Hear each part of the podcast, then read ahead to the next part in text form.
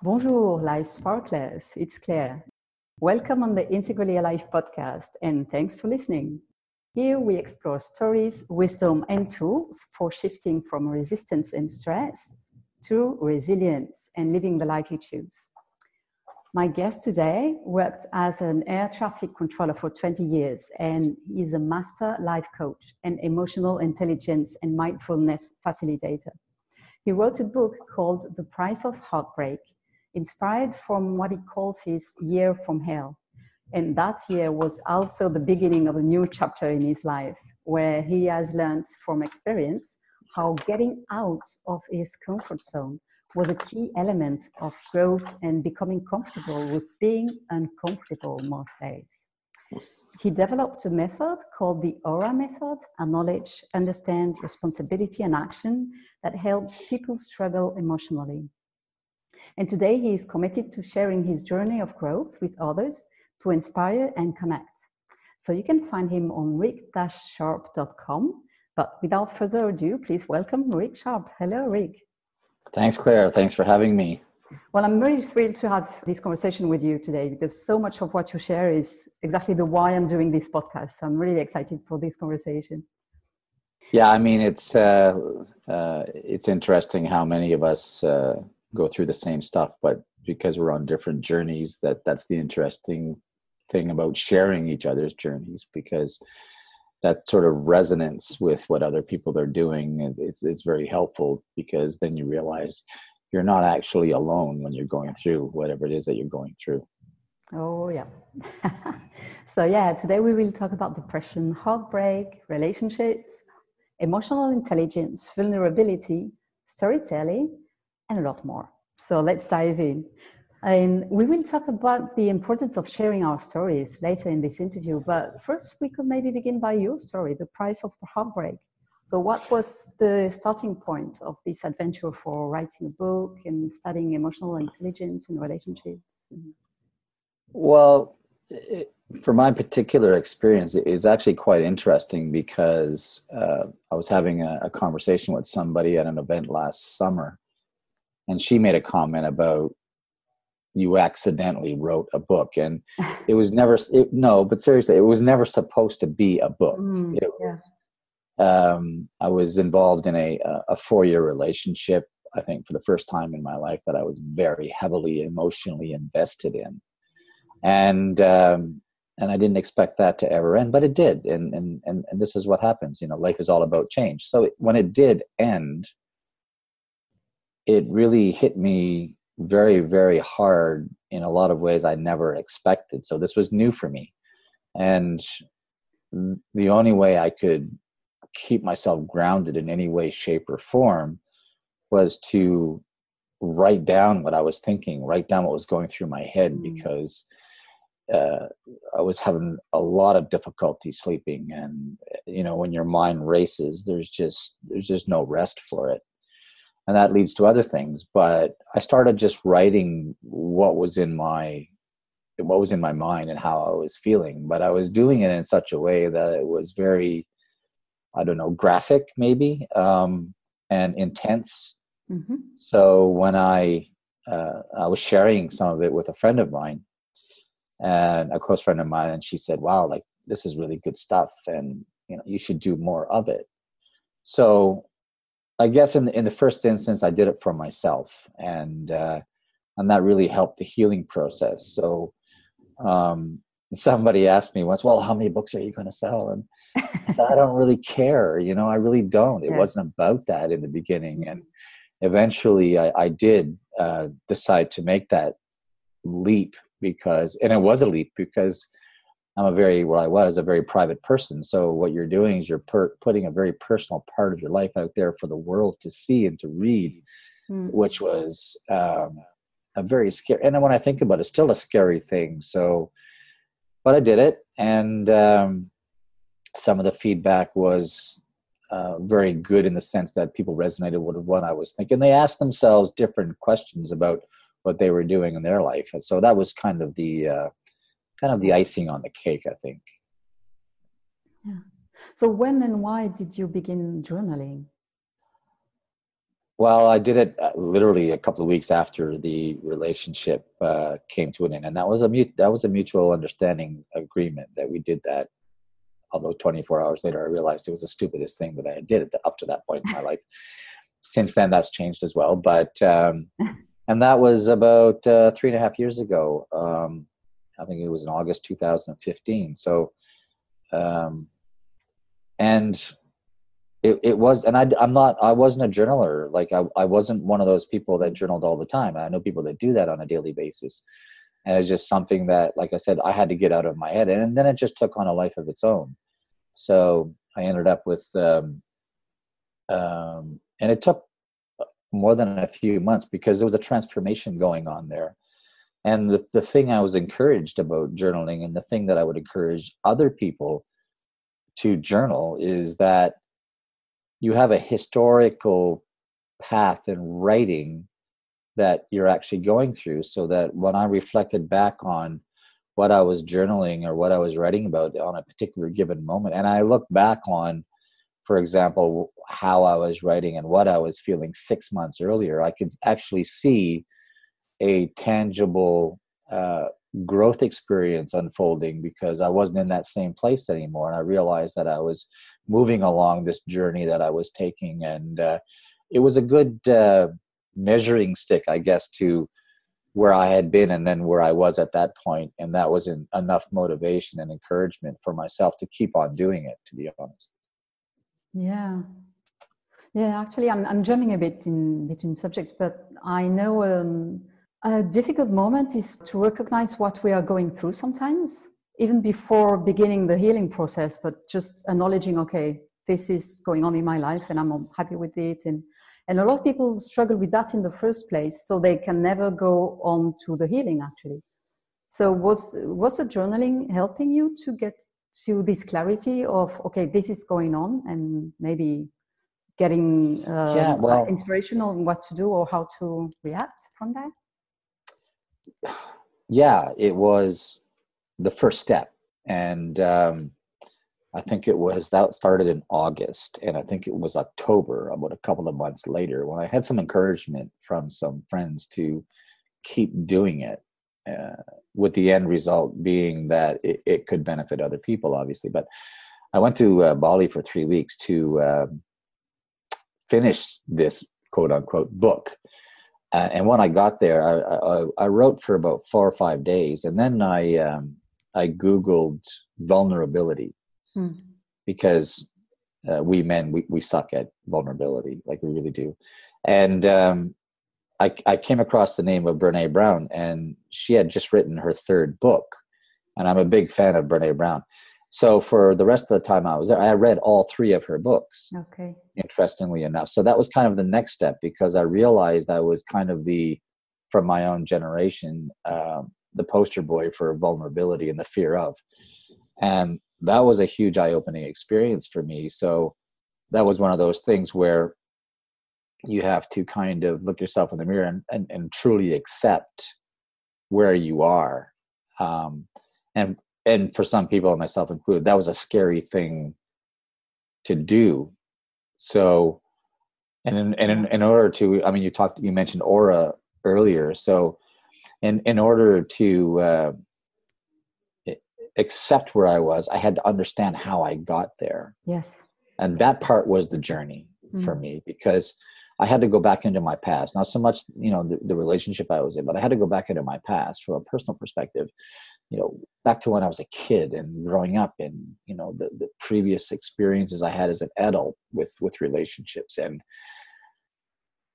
you, you go to some scary dark places because there's lots of times in our lives i mean when things happen in your life you just kind of ignore them you bury them you you don't acknowledge them. And and there that's for a number of different reasons where you know you were probably weren't mature enough to or you didn't want to. And you played the blame game and blamed other people for what happened in your life. But when you sort of peel all that back, almost like an onion, in the center, it's always you. It's always you that's there. Yeah. So, um, and I still get a little bit emotional talking about it, but some of those realizations about you know things that happened in my life and people that were in my life uh, and left.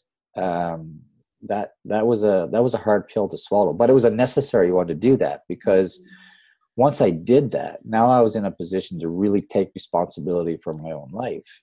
Yeah. And I think a lot of people um, try to put that off on other people. You know, I blame this. This happened because of this person or this situation, or because of uh, various other things that they that they experienced. And again, I go back to the the core reality that you're still the central person in all of those things. yeah, and, the main denominator yeah, in every of your story. Exactly. Yes. And you know, people don't want to accept that. Uh, they mm. want to run from that, which is fine. It's not right. It's not wrong. It just it's just what it is.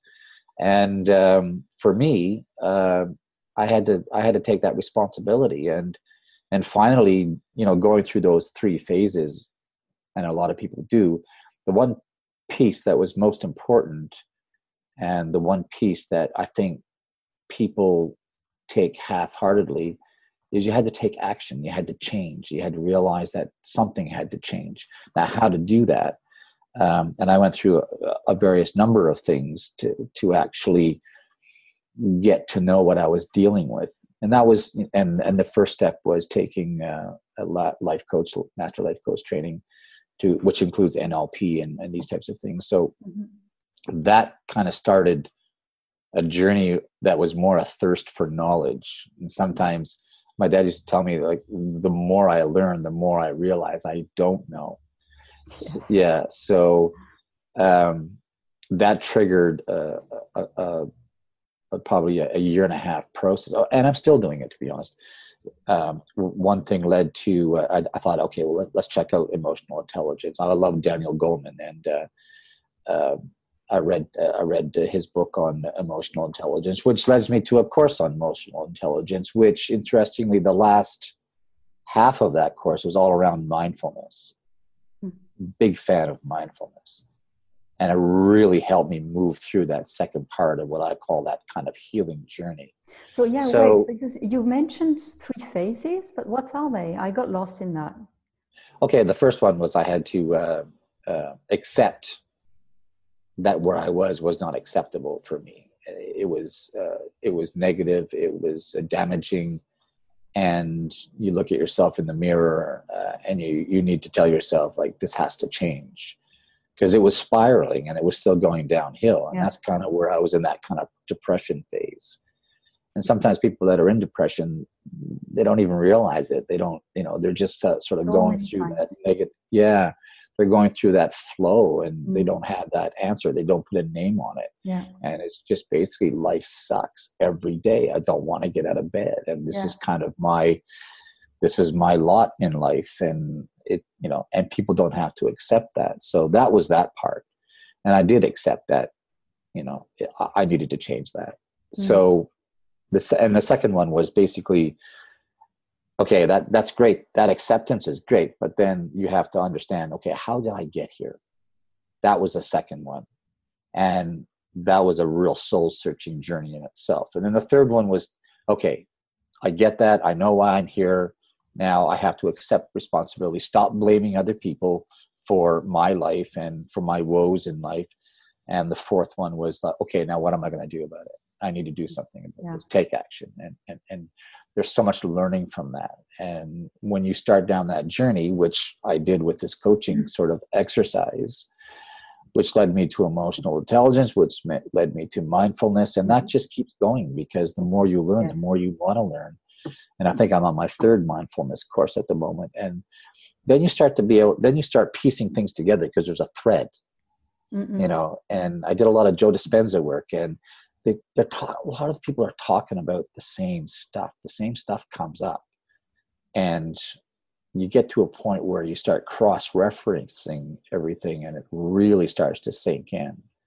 And you you just wake up. Now, I don't think you wake up one day, but then you start getting this realization that, wow, all the stuff these people are talking about, it really works, like it really does, and it leads to a much healthier grounded experience on a day-to-day basis if you if you go down that road and, and, and make that choice to say i want to know about this stuff i want to know about this mm-hmm. stuff because I need to know how the brain works, how the body works, how how everything affects you physiologically, and uh, you know, and and there's a saying out there where stress can kill you, and that is so true in so many ways once you understand the science behind it. But um, it is no, it totally is. It's and it's a and, and Claire, it's it's a lifetime journey. Mm-mm. It's a journey that you embark on for the rest of your life. Yeah. But that's how it. That's basically how it started. Yeah. But what is funny is first when we face this journey and we feel like this will be a, a lifetime journey, first it's like a spell. Oh my God, it will never end.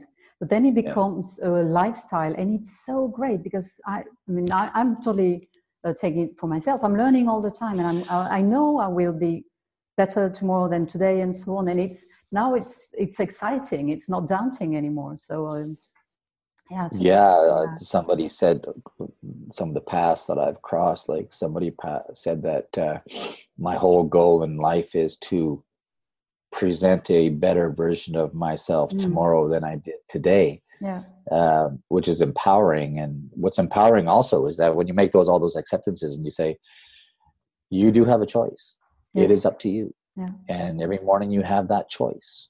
Some days and the thing is around mindfulness is that you have to be very forgiving as well not so judgmental.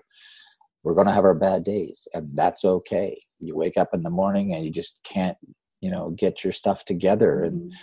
it's okay. Tomorrow presents another you know another chance to to get it right so we have to be very i was going to say forgiving but i think it's i think more to the point it's more loving of ourselves yeah. if that makes sense yeah yeah yeah kind it's uh, the one rule i have i have only one rule in my classes and, and uh, trainings it's be kind to yourself i've got oh, many oh, yeah. directions i'm i'm coaching and mm-hmm. guiding mm-hmm. people with but the only rule yeah.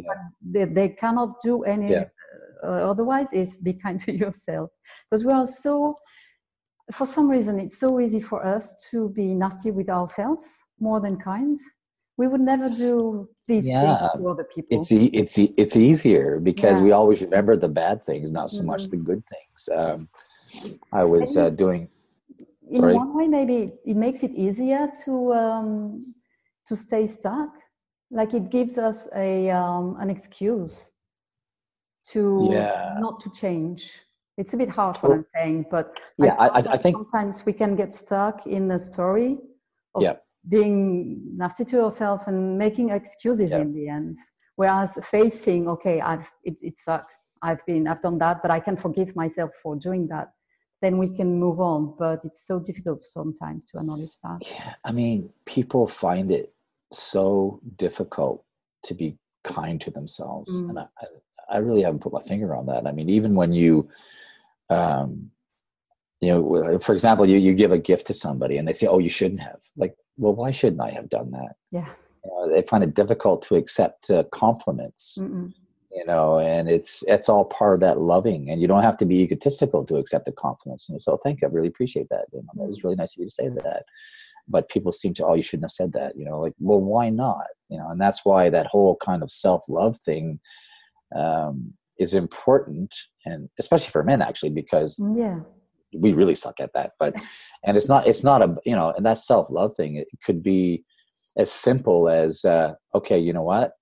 I'm going to start going to the gym or i'm going to start eating correctly and more healthy and and that's something you're doing for yourself. That's part of self-love. It doesn't mean that um, you know you have to look at yourself in the mirror and say i love you i love you i love you. And that men you, you bring that up with a man he's going to go the other way. But you know and it's very simple things that you can do that is still categorically self-love if that makes sense. Totally. And then how do you how do you uh, make the difference between love for ourselves and self-complacency in some way? Because you were saying for example some some mornings when you are uh, when you are going through depression it just feels like i don't want to go out of my bed. And some days you need to be loving to yourself and say hey take it easy and so on.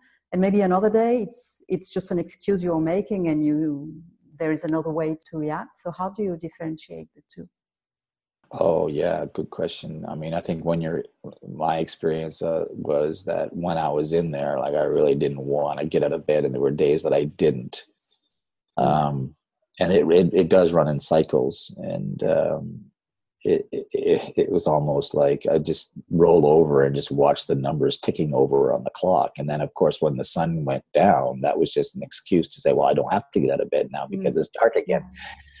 Um, and um, that's that's a huge fight. I mean, even just to get out of bed. And then there was other days where I did get out of bed and I made it as far as the kitchen, you know, to make a bite to eat or in front of the TV. Okay, well, that's you know that's progress in a way that I got out of the bedroom and got to the living room, but I didn't do much beyond that.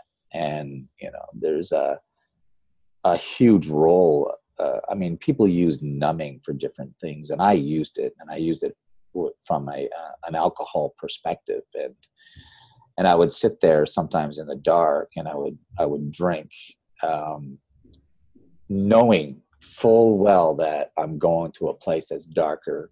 Mm. I'm going to a place that's not going to make any sense, and uh, and I did it willingly. You know, I, I, you know, most people are fairly intelligent, and I, and I knew that I, when I woke up in the morning on the couch, it wouldn't be any better than I was yesterday. Actually, I'd be feeling more terrible physically, and that sort of added to that kind of darkness. And mm-hmm.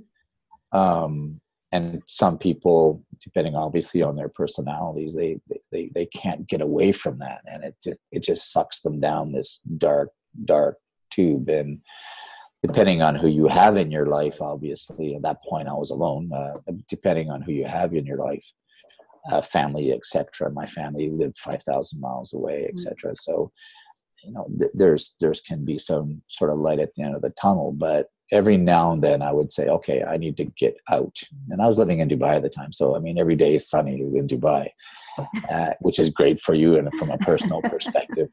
And, um, and I would still get out of bed and, and like, and, and get dressed and, and, and, go outside and it would feel good for uh, a day or two. And, mm. and then, uh, you know, I'll go back and, you know, thinking I was, there was light in the tunnel, like having you know more alcohol and then i would slip back again and yeah and that was a cycle um, but you were kind of it was a cycle where you were kind of getting to the sort of the rim of the hole you were in and not quite getting out of it Mm-mm. and that was a conscious decision that i had to uh, i had to really make because there was a couple of friends of mine that were very concerned and they expressed that concern and i realized wow like they're seeing more than I'm seeing because you can get tunnel vision and you do get tunnel yeah. vision. And uh, yeah.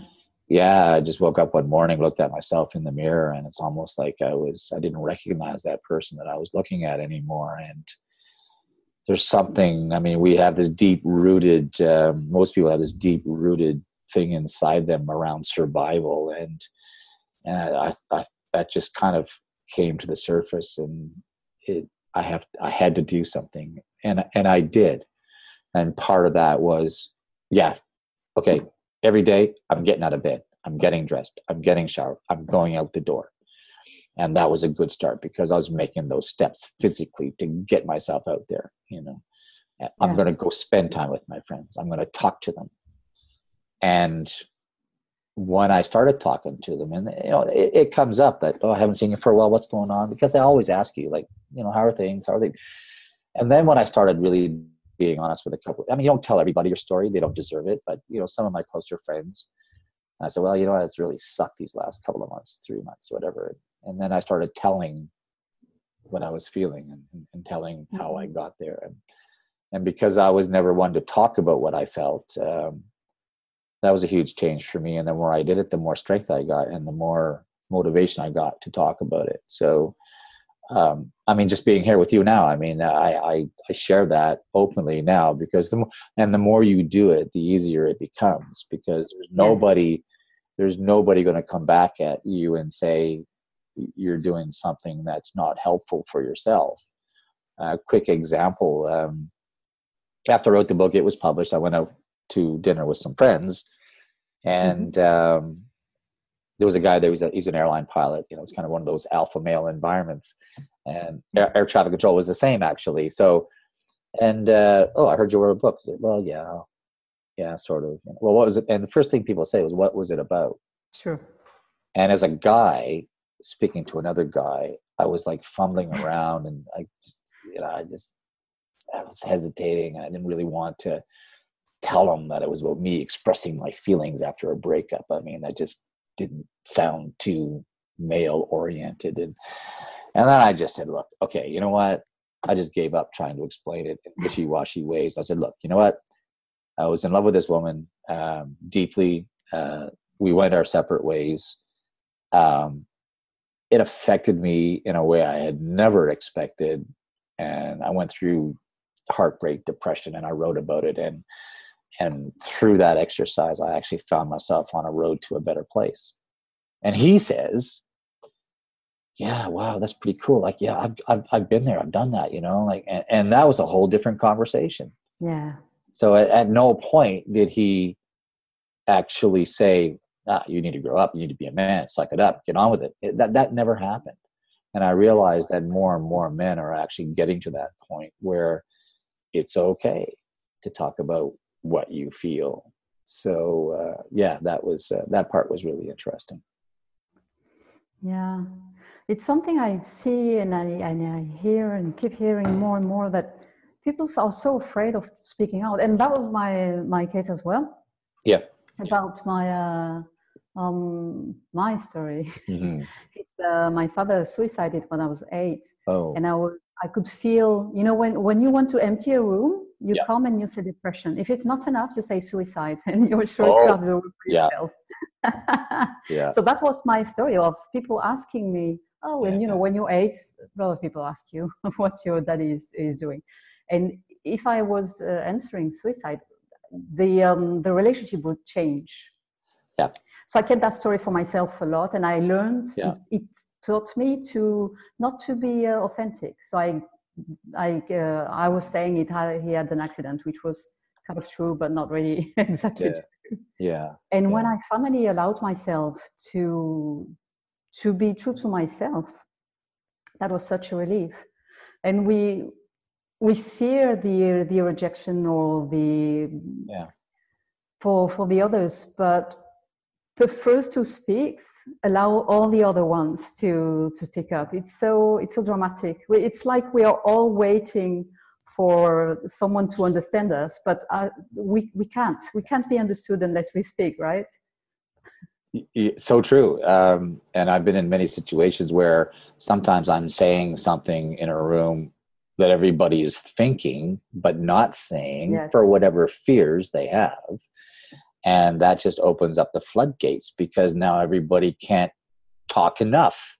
Yeah. you, know, you just kind of open that door and the floodgates are wow and everybody yeah yeah i know i can understand what you're saying. Oh yeah and um, yeah i mean i, I mean su- suicide that that whole kind of subject is dear to me in the sense that uh, and my daughter doesn't mind me talking about this because she she believes in raising um, awareness on on the subject. But uh, she was 18 and she was in, and I, and I got a, a, text message. Luckily, I was back in, in North America at the time, mm-hmm. and the text message was basically like your um, uh, from my ex-wife, where you know our daughter is in 72 hour suicide lockdown.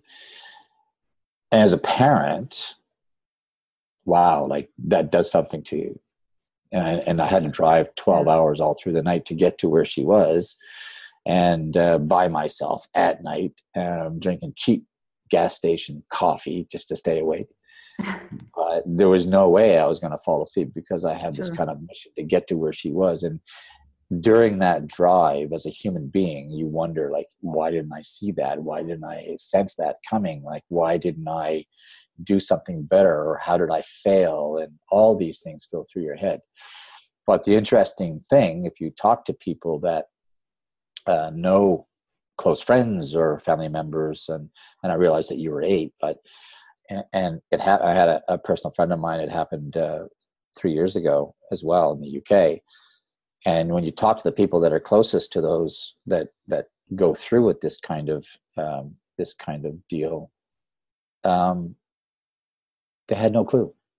Yeah. We're, we're so good at hiding yeah. how we feel and the torment. And, and I tell people when you mentioned about being kind, uh, you have no idea what other people uh, what other people's stories are. And if you get on the subway and you're on the way, for example, into Metro London, and I can guarantee you that nine time nine people out of ten standing around you is going through something.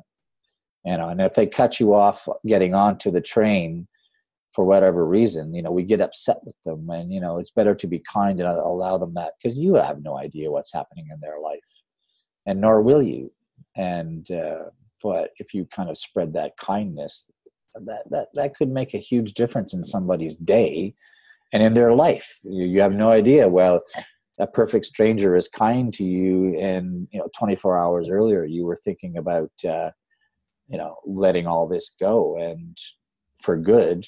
Um, and that just might make the difference in somebody's life, much less their day. And I think that's a, a very powerful uh, message for people to be kind on a regular basis to each other because we get caught up in automatic in our own strife and our own confusion and depression and, and, and stress. And we forget that you know there's 7 billion people on this planet. So yeah. Yeah yeah completely. But you talk a lot about um because okay this is a universal uh, stuff. We all hide our stories and we fear sure. of being rejected and so on. But there is something specific with men. It's not it's not easy for anyone to share our feelings and so but it seems to be even more complicated for men because the society builds up these expectations of oh absolutely. I mean you hit the nail on the head right there. I mean we have these expectations especially in my generation where mm. a man needs to be this a man needs to be that. They write songs about it big men don't cry. Um, you know and when you're growing up your father was always one it, again passing along that kind of mindset uh, you'd fall down scrape your knee and it was you know mm-hmm. come on you know suck it up get on with it you know get back on your bike and go. And and it's ingrained it, it wires it very hardwires into your brain. And then when we get into relationships and uh, because we've been kind of pigeonholed in being that tough guy and uh, we're the provider and the mentor and uh, we're the guardian and uh, the protector and all these things. And it's overwhelming uh, mm. having been there myself. It was one of those things where i was married before and it contributed to that relationship ending as well. Um, and when we get to that point now all of a sudden because of society's expectations and sometimes our spouses expectations because of what society has passed on we we don't want to um, talk about anything that will make us vulnerable and any less of the man that the person married so mm-hmm. you have people that uh, for example you know they lose their job for example and now they're not the provider anymore and that's that's a huge thing for men mm-hmm. in the sense that I, I am very much less of a man than i was and I'm now, and they internalize it. They don't talk about it. They won't talk about it amongst themselves. And when they do that, they get to a point where I can't do this anymore. Like I, and and they and they do take their life. And I was interesting. I wrote an article for a magazine in Australia, all around depression and, and men and how they handle it or don't handle it.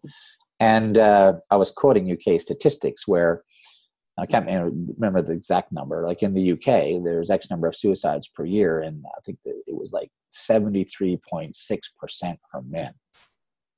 And then I went and I quoted to, and somebody suggested that, well, if you're writing an article for an Australian magazine, why not quote Australian statistics? Because nobody cares what happens in the UK.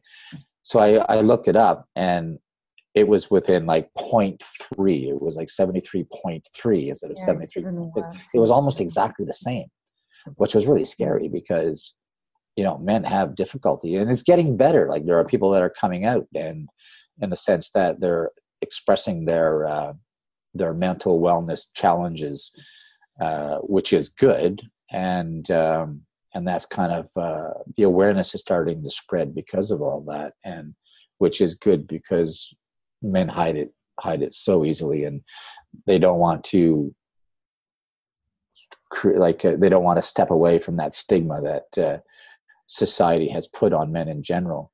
Uh, Brené Brown in her book uh, one of her books she talked about she was signing a book signing and just to illustrate that example. And uh, there was a, a man and his wife and his two daughters, and they came up. The two daughters and the wife had the book signed, and they, as they were walking away, he was still standing in front of her, and she mm. got kind of nervous, and she said, "Like, can I help you?" He says, "Yeah." Says, "I I really do understand about uh, shame and vulnerability, and because uh, we men uh, we live with that every day." And she said, "Oh," I said, and he said he asked her where do you get your research? He says, Well, I interview women. And he says, Well, that's convenient. And she felt really, really uncomfortable. And then he finished off the conversation by saying, See that woman over there with those two girls? They would rather see me die on my white horse than watch me fall off. Mm.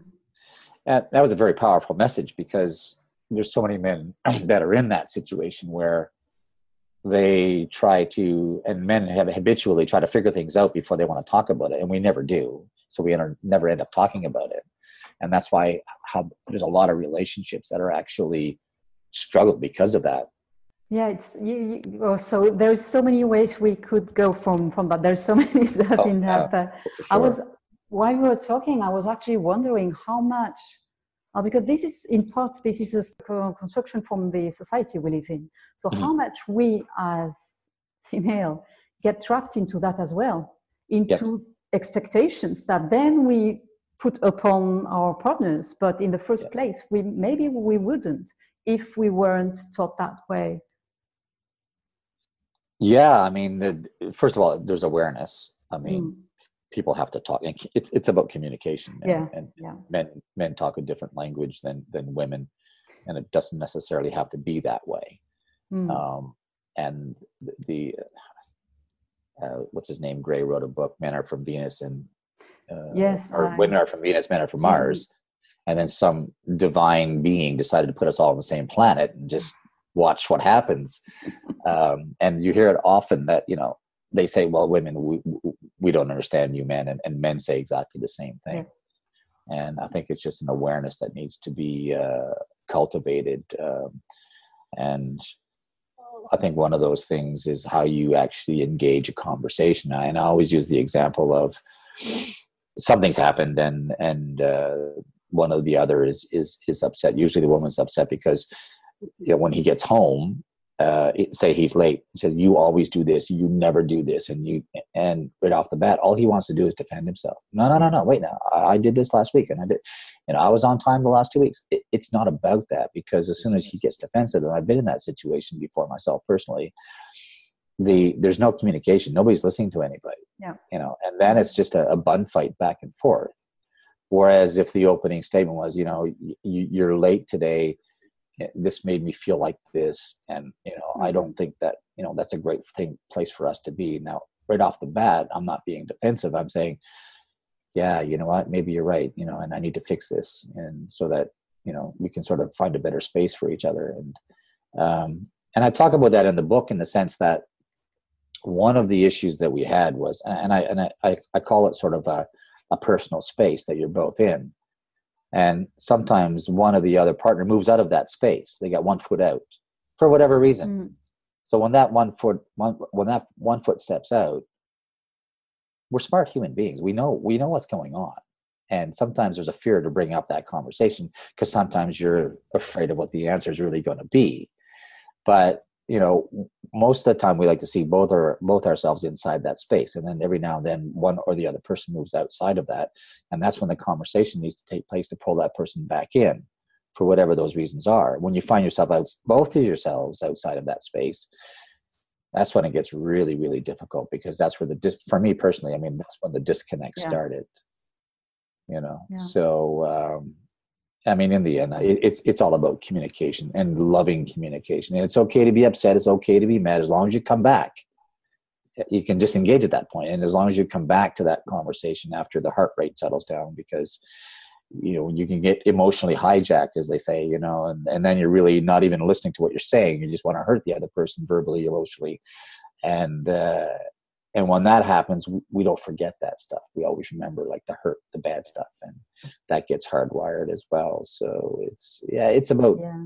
it's about communication that's uh, uh, open uh, understanding uh, and uh, that creates a higher awareness of of where you are as an individual. Because i'm starting to ramble here now but uh, like we all we all bring different experiences uh, life experiences into a relationship. And when we get into a relationship initially we're very loving the honeymoon period and we never ask those questions like you know what does what does money mean to you? What does intimacy mean to you? Like you know we don't ask mm-hmm. those questions to really understand what that person is about. And then when these petty little things happen and we get angry we, do, we don't understand the anger behind what's being said. We don't understand the history because that history was never brought it's brought forward on an emotional level but it's never talked about. So you know couples could give themselves a huge uh, benefit by having those conversations in the beginning and that way you really understand that person a lot more in the sense of you know where those emotional uh, uh, sort of challenges come from. And i think that's really important. I think we wait too long. Yeah yeah and then it becomes a big conversation like people talk about difficult conversations yeah. all the time and i don't agree actually because it's it's an uncomfortable discussion maybe it's yep. an uncomfortable conversation but it's not difficult. Actually, not having the conversation makes things more difficult. I agree with you. But me as a man, I thought it was better not to have that conversation because I didn't want to go there. I yeah. did not want to be uncomfortable.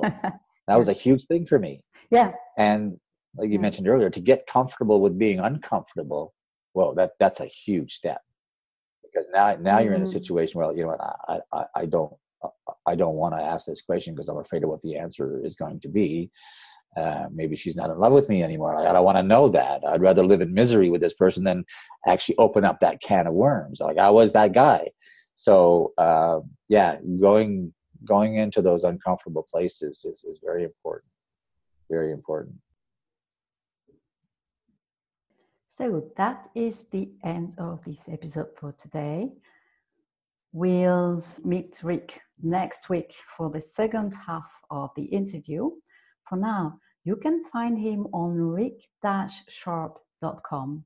That is R A C K dash S H A R P E.com.